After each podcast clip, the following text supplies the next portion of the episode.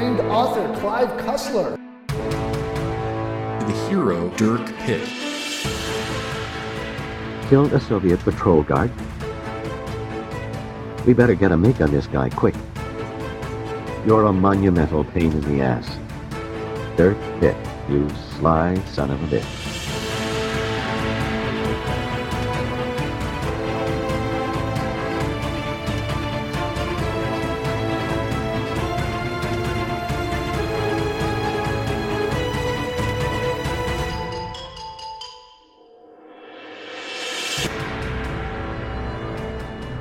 The Titanic.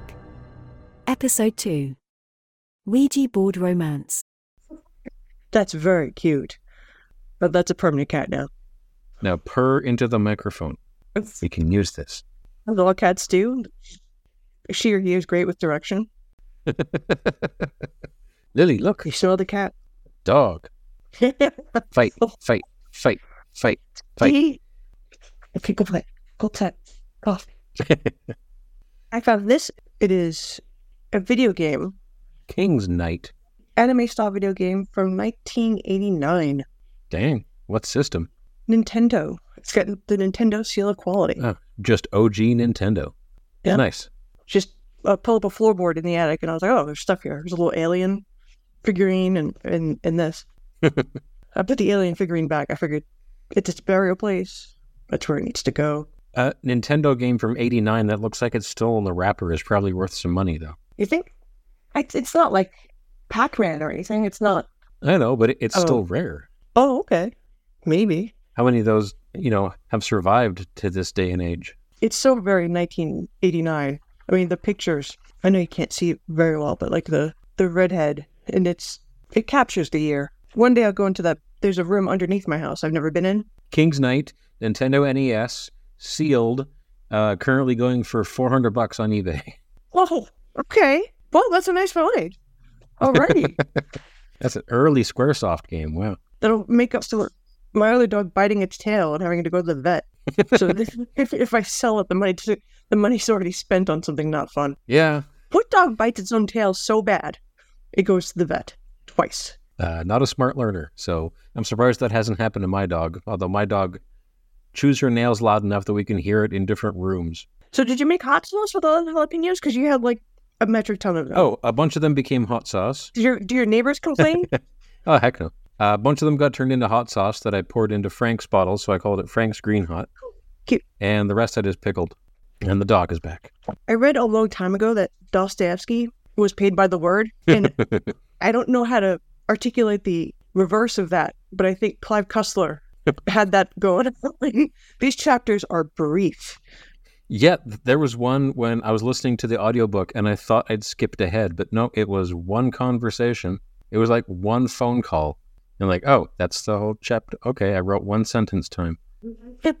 So I listened to nine chapters and I still think we'll have a hard time hitting our episode limit on this one. oh, I Although made it there, there is a lot of plot to discuss. Sure, and and it's fun. It's zipping right through. Yeah. but it's hilarious because how many thousands of pages have been written about the Titanic, and this guy's like, deadline's coming. Better hand in this chapter. Something happened. Boom, it's off. Something happened. Period. No ellipses. Nothing. No. Don't think about it any further. It's done. Hand it in. I'm not sure these books were published, you know, one chapter at a time. That is how some of Stephen King's earlier stuff did get published. The Green Mile was published as six tiny novellas in six issues of a magazine, I believe. And he says he has no idea what, well, he had a vague idea what was going to happen with the next one, but he didn't like write the whole thing and then revise it. He just wrote each chunk by itself. So he would be surprised with the, the next one that he wrote. Stephen King's amazing. I he's a. I remember as a kid reading him and thinking, eh, and everybody saying, "Oh, it's just pop, pulp fiction. It's dreadful. It's garbage." And he's written, I don't know how, how many hundreds of books. He's an Mhm. amazing author. He's finally getting recognized for it. I'm glad he d- doesn't have to die to get the recognition he deserves as a fantastic author. That seems to be how it goes with horror. John Carpenter movies, every time they came out, were panned by critics. Like, this is just horrible, gross, disgusting schlock. Who would go see this? This is terrible. And his movies made a ton of money. Uh, he made the highest grossing independent film of all time, and that stood for like 15 years. With the first Halloween movie, and now he's considered like the undisputed master of horror. So, question: it, that that is, Halloween's amazing to me because he he carved that pumpkin in the beginning. and it's a ratty ass un Hollywood pumpkin. You look at that pumpkin, you're like, it's not a movie pumpkin. That Yeah. pumpkin wasn't made to be a star. It's got like a flat spot. There's brown spots. It's not carved like as aesthetically. Isn't Horror it's not like a Hollywood pumpkin. have- no, it's a street pumpkin. you're like, oh, it- made it better. Stephen King, like his schlock, it's pulp, it's horror. He's just writing about here's a killer car, here's a killer little girl, here's a killer another little girl, here's another killer little girl, just a bunch in a row. And now, you know, 10, 15 years later, oh, uh, turns out we were wrong. He's the undisputed master of horror. and, and Our bad. he has his own font. Good for him. His name is bigger than the title for all of his books now. he shaped my childhood for sure. I listen to so many uh, Stephen King podcasts. Every time they have a guest on, like they always ask, you know, how did you get started reading Stephen King? And I think 95% of them have the exact same story, which was my mom had a bunch of his books, so she made me read them. It's never like my dad had a bunch of his books. It's never I saw them at the library. No, it was every single time my mom had Stephen King. I've always heard my mom saw me reading and she didn't care because I was reading. And she didn't know, oh, Stephen King, that's a popular guy.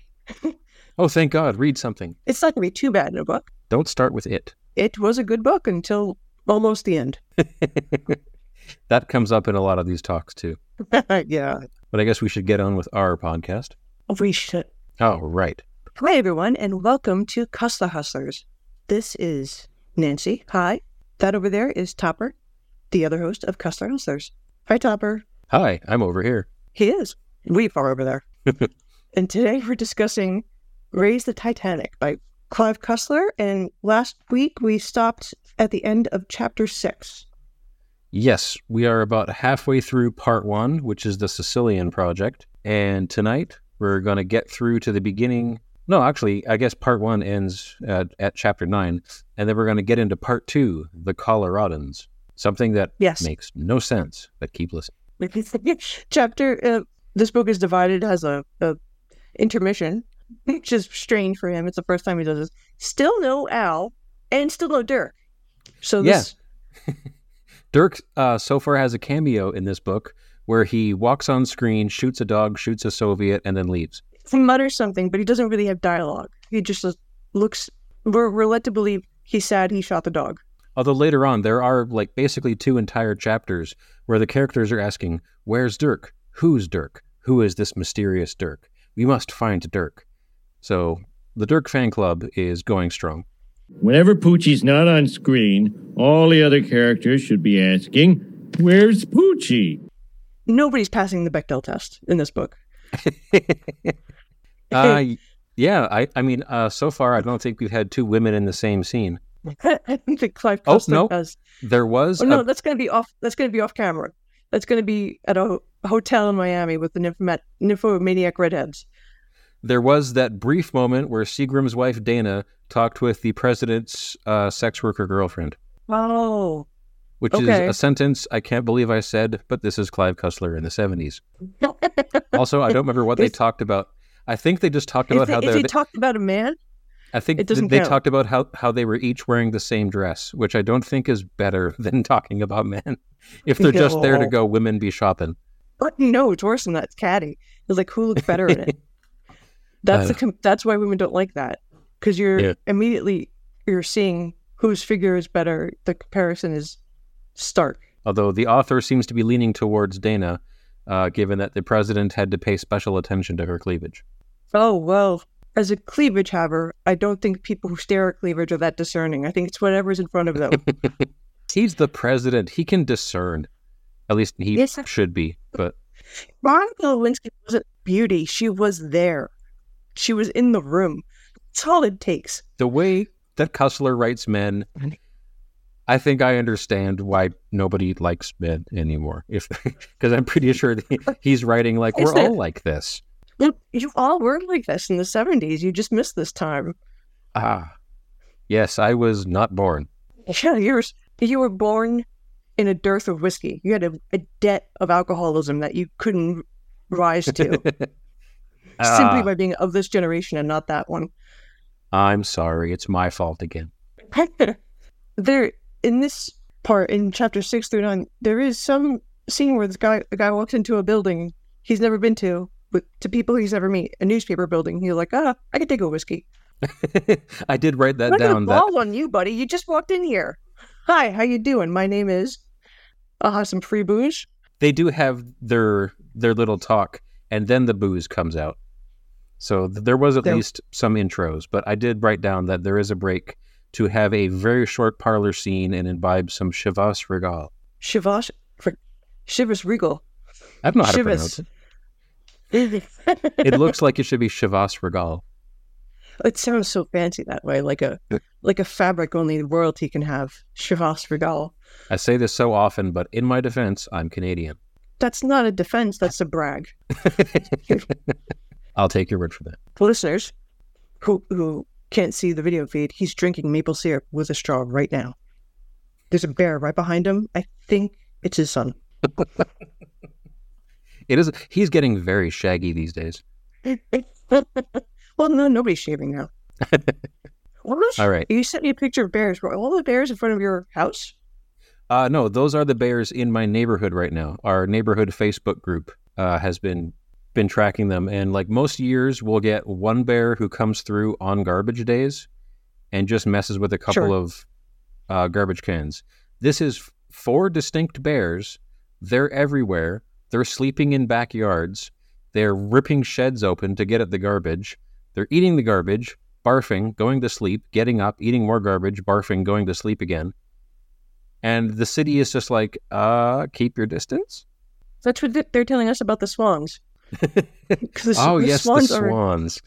the swans are very aggressive, They're mean, and they're territorial now. So, if you try to walk your dog at the park and you go off the path, they're going to come for your dog. You have a small, itty bitty Yorkie or teacup. Mm-hmm. Bichon Frise, it it can get very hurt It's getting swarmed or abducted. Whereas my dog wants to be friends with the bears and will chase them down and bark at them. They look so cute, so dangerous to cuddle. Bears. The bears around here are very acclimated. So my dog starts barking at them and they're just like, fine, I'll leave. And just sort of waddles away. Like, When I was doing the census door to door, I was going in a very wooded area, so I couldn't see the front of a house because it was the driveway was curbed. So I was walking along the curved path, and I get to the gate, and there's just a giant bear there. He had knocked over the garbage and was eating KFC, but like a human. so I had like a drumstick, like Mm-hmm. holding a drumstick on the narrow side, and it was just like I was just like, "Hi, bear," because I know you're supposed to just make noise or sing a song. bears don't quite move the way you think you do. And I realized looking at all, all of these pictures and looking at all the videos that were taken of the bears this week, is bears look like they were drawn by somebody trying to draw a bear from memory and who's not very good at it. And a lot of them do look like people in bear suits. I sent you the that that story because if you didn't hear of it, the Oh, no. comment I made is unhinged. Yep, no. That's been a running gag. Uh, that's been a meme online that sun bears look like a person wearing a bear suit. But this was uh, the zoo specifically having to say, no, it's not a person in a bear suit. Because it stands up and just looks like it has a little butt wearing pants. My poodle has up when he stands up on his hind legs too. It's very strange. We've gotten off track. We oh have we we barely started. Uh All right, so let's end start chapter this six. We start for the third time. chapter Chapter seven. seven. Seagram and All right. Donna Donner, which is Brooklyn for Donna. But uh in this case it's like the party. Hey, Donna. D O N N E R, Donner. These two lovely men do some light brutality to a doctor to get in to see their mineralogist friend. Yes.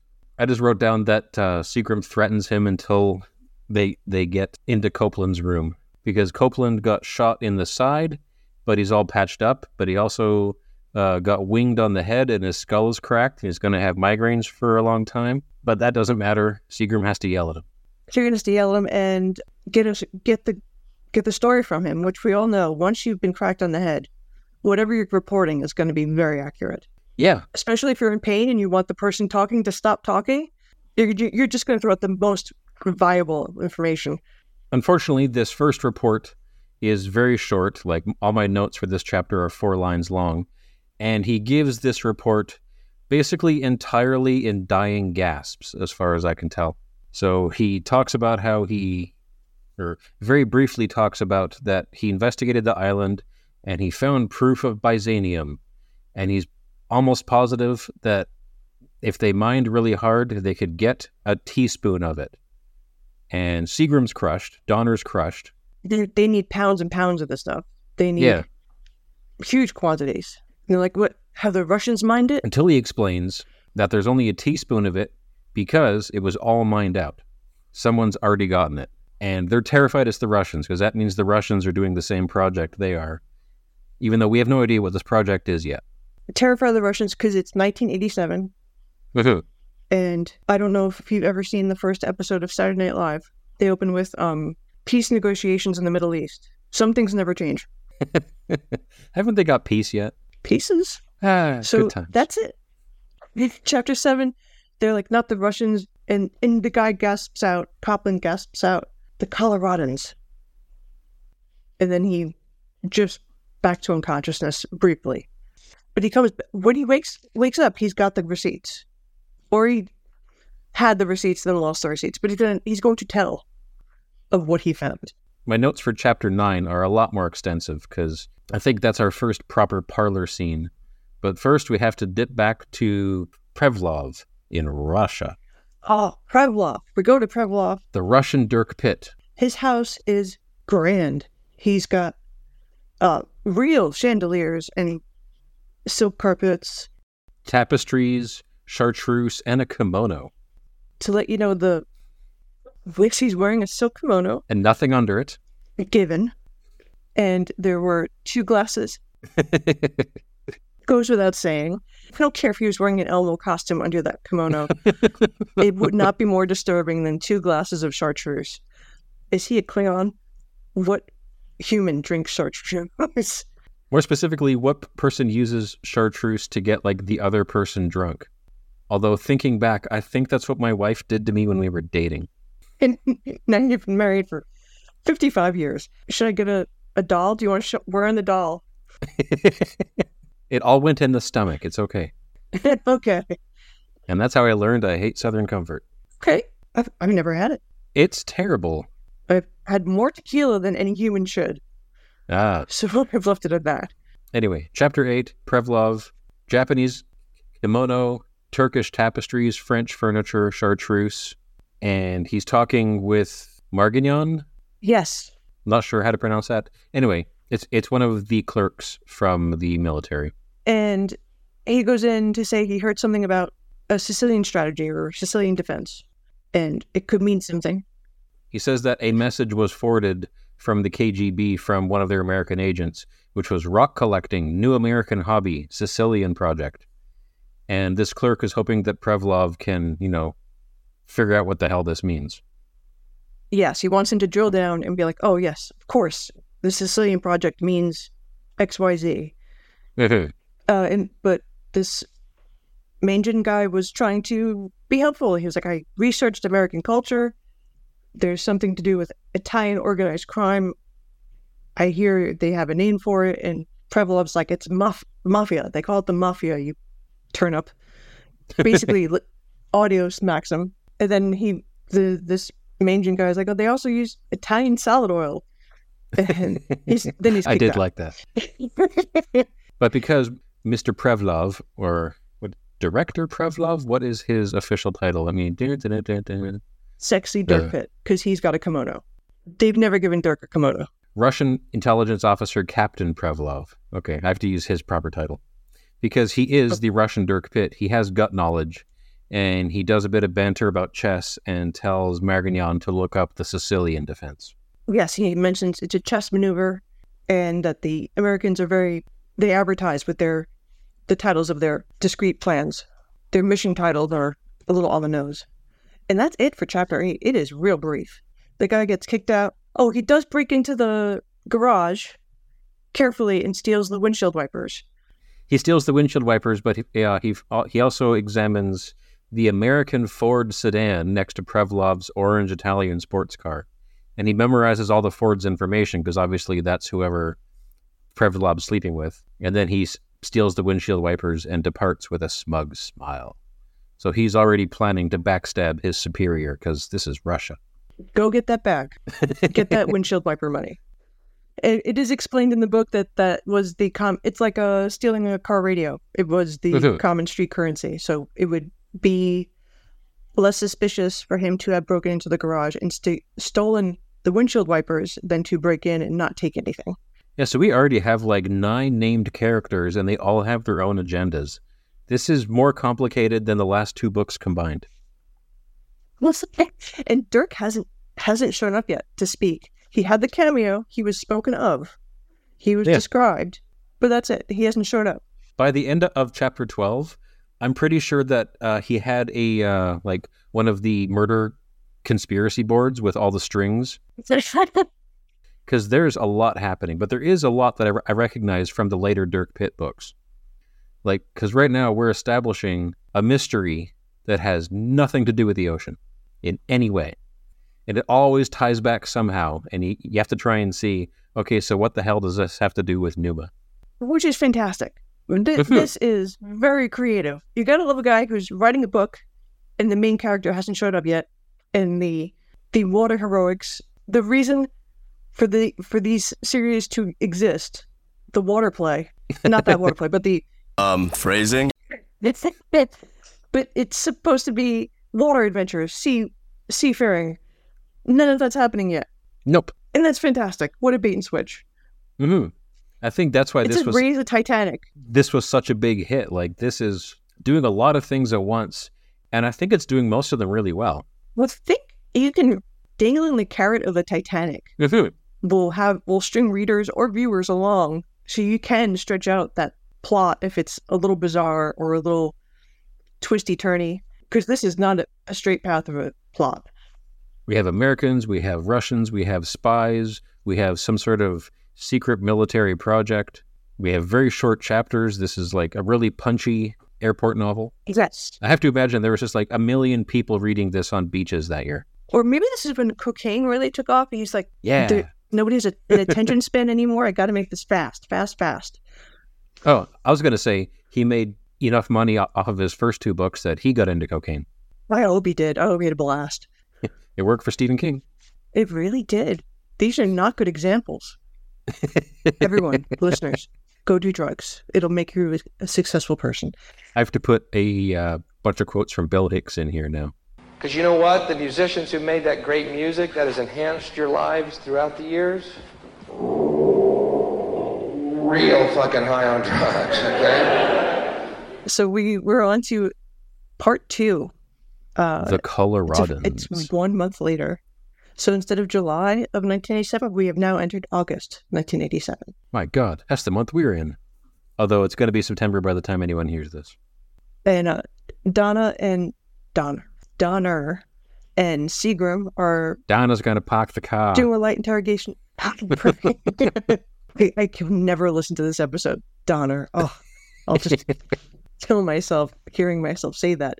Uh, I have my note that he sets up the voice recorder because they're doing a podcast. they were ahead of the curve. So they're this guy's still recovering in the hospital. I'm trying to read my handwriting. Uh, Copeland describes all of the old mining artifacts that he found on that godforsaken Russian iceberg or island. It's a small island with a mountain on it that they use as like a missile radar outpost. And he spent two weeks on the island, sort of camped out on the other side where nobody would see him, skiing around and I guess looking for any signs of Byzanium because they have some, they had some lead that there was Byzanium in the region. Eventually, a they asked him how he was caught, because how could you catch a non-military person who's camping out for two weeks and cross-country skiing everywhere they go? Who could track that person down? I know. But but they needed a dog to sniff him out. But yeah, Once you once you read he's there for two weeks cross country skiing, you're like, what? why bring a dog in? He he just wrote that dog in to shoot the dog. So the Russian soldier comes by with his dog, and he that that's when the guy's problems begin. And then he is saved by Dirk coming through the fog and dragging him over fifty miles. Yep. Which seems impossible. Well, he's Dirk Pitt. Yes. You you bounced over a bunch of stuff that's going to be on the conspiracy board about the mine that he found, uh, where the mine shaft was like very carefully covered over with rubble, so it it looked just like a, a regular hillside. Inside, all the equipment is still there. The lamps still have fuel. All the mules were taken into a, a side chamber and very carefully shot. And they find the frozen red-haired body of one of the miners. Uh, Jake Hobart died in a storm February 12th, and a copy of the news from December 17th, 1911. So there's all this information set up to prove that it wasn't the Russians who mined it out. It was apparently miners from Colorado in Russia in the early 1900s. It's an elite mining team. And Copeland thinks that they that they dug half a ton of byzanium out of the mountain, and it's got to be somewhere. So now the hunt is on. Every time I read Byzanium, I do it in Jerry Lewis's voice. My inner monologue turns into Byzanium. oh, and and Copeland says that they have to thank the man who shot the Soviet patrol dog and got me off the island. He did it as calmly as if he did it every day before breakfast. he does. And he says the name Dirk Pitt, and he never saw him again. This is what we know about Dirk. He wakes up, kisses the redhead next to him, doesn't know her name, goes out, has a swim, comes back in to shore, shoots a dog, begins his day. He's had at least five bottles of beer by this point. Boilerplate every morning. Oh yeah, they're still keeping up the drinking. I am convinced between this book and the previous one, he spent 10 years in a coma because he is not good to his body. I mean, we have a character named Seagrams. There's a lot of drinking happening in this. And they make ginger ale too. It's lovely. I guess. But now we bounce into chapter 10, which is a Sandecker chapter.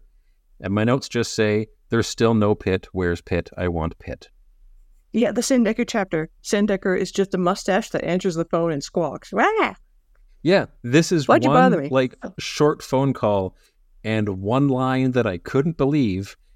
And I'm going to have to put the clip from the audiobook into this episode, but I'm also going to have to bleep it uh, judiciously. Why are you bleeping a podcast that goes out on the internet? it's where the naughty words live. Okay, fine, I'll leave it in. And what what's the quote? For, oh, uh, for me, I know our dear listeners can well, can hear it in the clip. Seagram calls him, and it's the the middle of the night, and he says, "Did, did I wake you up?" Oh my god! And Sandecker says, Oh, hell no. I never retire before I write five chapters on my autobiography, rob at least two liquor stores, and rape a cabinet member's wife. Okay, what are you after, Seagram? "That's the witty banter from this book." I'd forgotten because I read that quite some time ago. And as soon as you started, I was like, I heard you Thank you. gasp. I'm going to leave that in. when I read it in the book, I gasped. I'm like, Jesus, that's funny. That's witty banter. I had to rewind because I also thought I heard that wrong.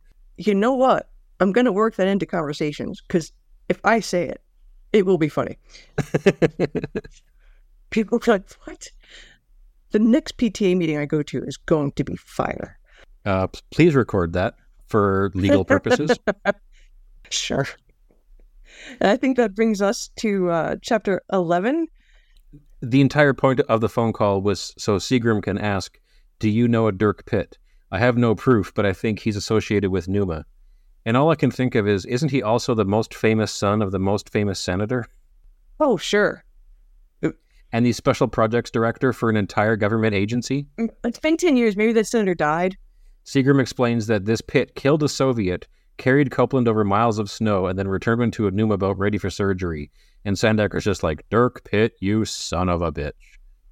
Yeah, you sly bastard. Sandecker cannot be impressed. He could be moderately bemused, but It's just that, oh, that Dirk, and then rolling his eyes, and then freeze frame, and the audience laughs. Oh, Sandecker is. Did you ever see uh, uh, Mrs. G? It was a bunch of girls who went to, you know, girl Facts of Life in the eighties. It was a Oh, show called probably. Facts of Life. I know I watched it when And I was had- a kid. It went, they they had it like a den mother who just took care of everything, and if they did something wacky or, you know, they spilled paint on the dog, oh girls. So Sandecker is Mrs. G. He's the den mother. I like it. Donner Travers Donner travels to Colorado to find the old mining company. He goes to a library, a helpful librarian tells him uh, the the records are not kept in paper on the main floor anymore. She's got to go get the microfiche. Yes. And I've used microfiche. It's fun.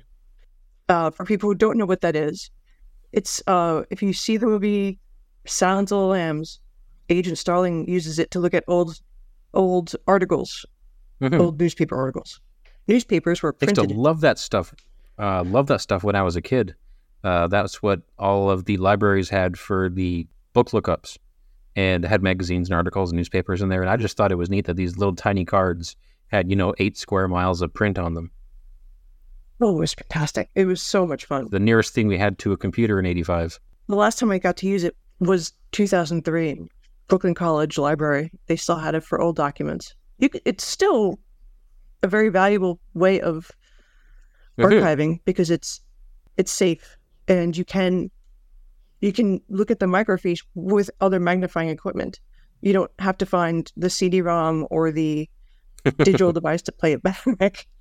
Yeah, because they're looking for the newspaper that was in the mine because one page was missing from the newspaper. So they they have to think that there, there's something important on this one page that was missing, and I'm not sure why they would think that, but these this is the evidence path that the book is giving us. Yes, and they they go over some of the things that they see on the page, like uh, like strychnine baby colic supplements and um, elastic rubber bands to help with gout. So they naturally assume that the missing piece on the paper is very important. Yeah, because there w- there was also an article about a mine disaster, which we'll get to later. And oh, I wanted to ruin that right now. Oh, okay. No, I. Uh, but the Donner is trying to find out who bought what, so he does a small white lie when he finds out that one of the mining companies that was listed, uh, in the in the artifacts is still around, Yes. and he tries to he tries to bullshit the guy and say, you know, some some broad still is claiming back pension. Some woman is oh no, uh, I is think getting a pension. you're bouncing around uh, chapter 14 and chapter 11.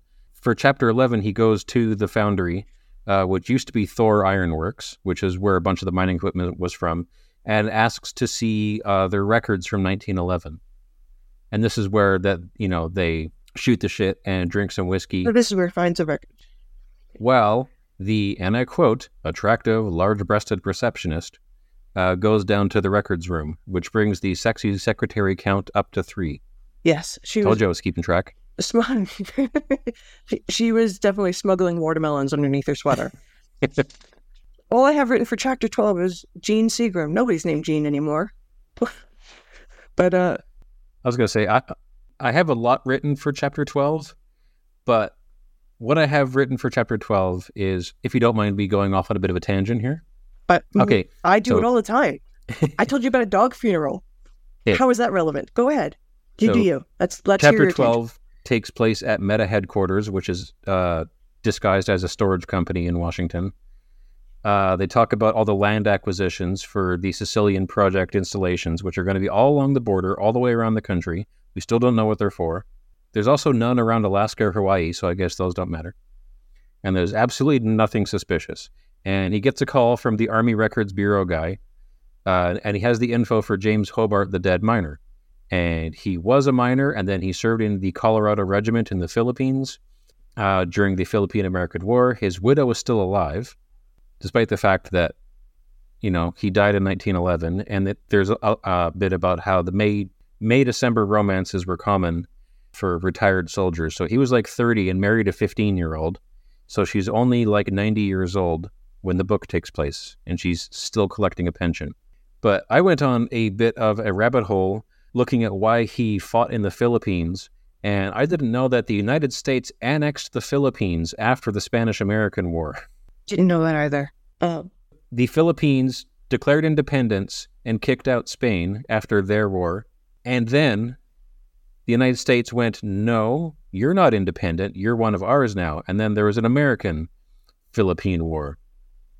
Uh, the president was captured in 1901, and the war was declared over with a victory for the United States. Resulted in the death of 200,000 Filipino civilians, although some estimates have it up to a, 200,000.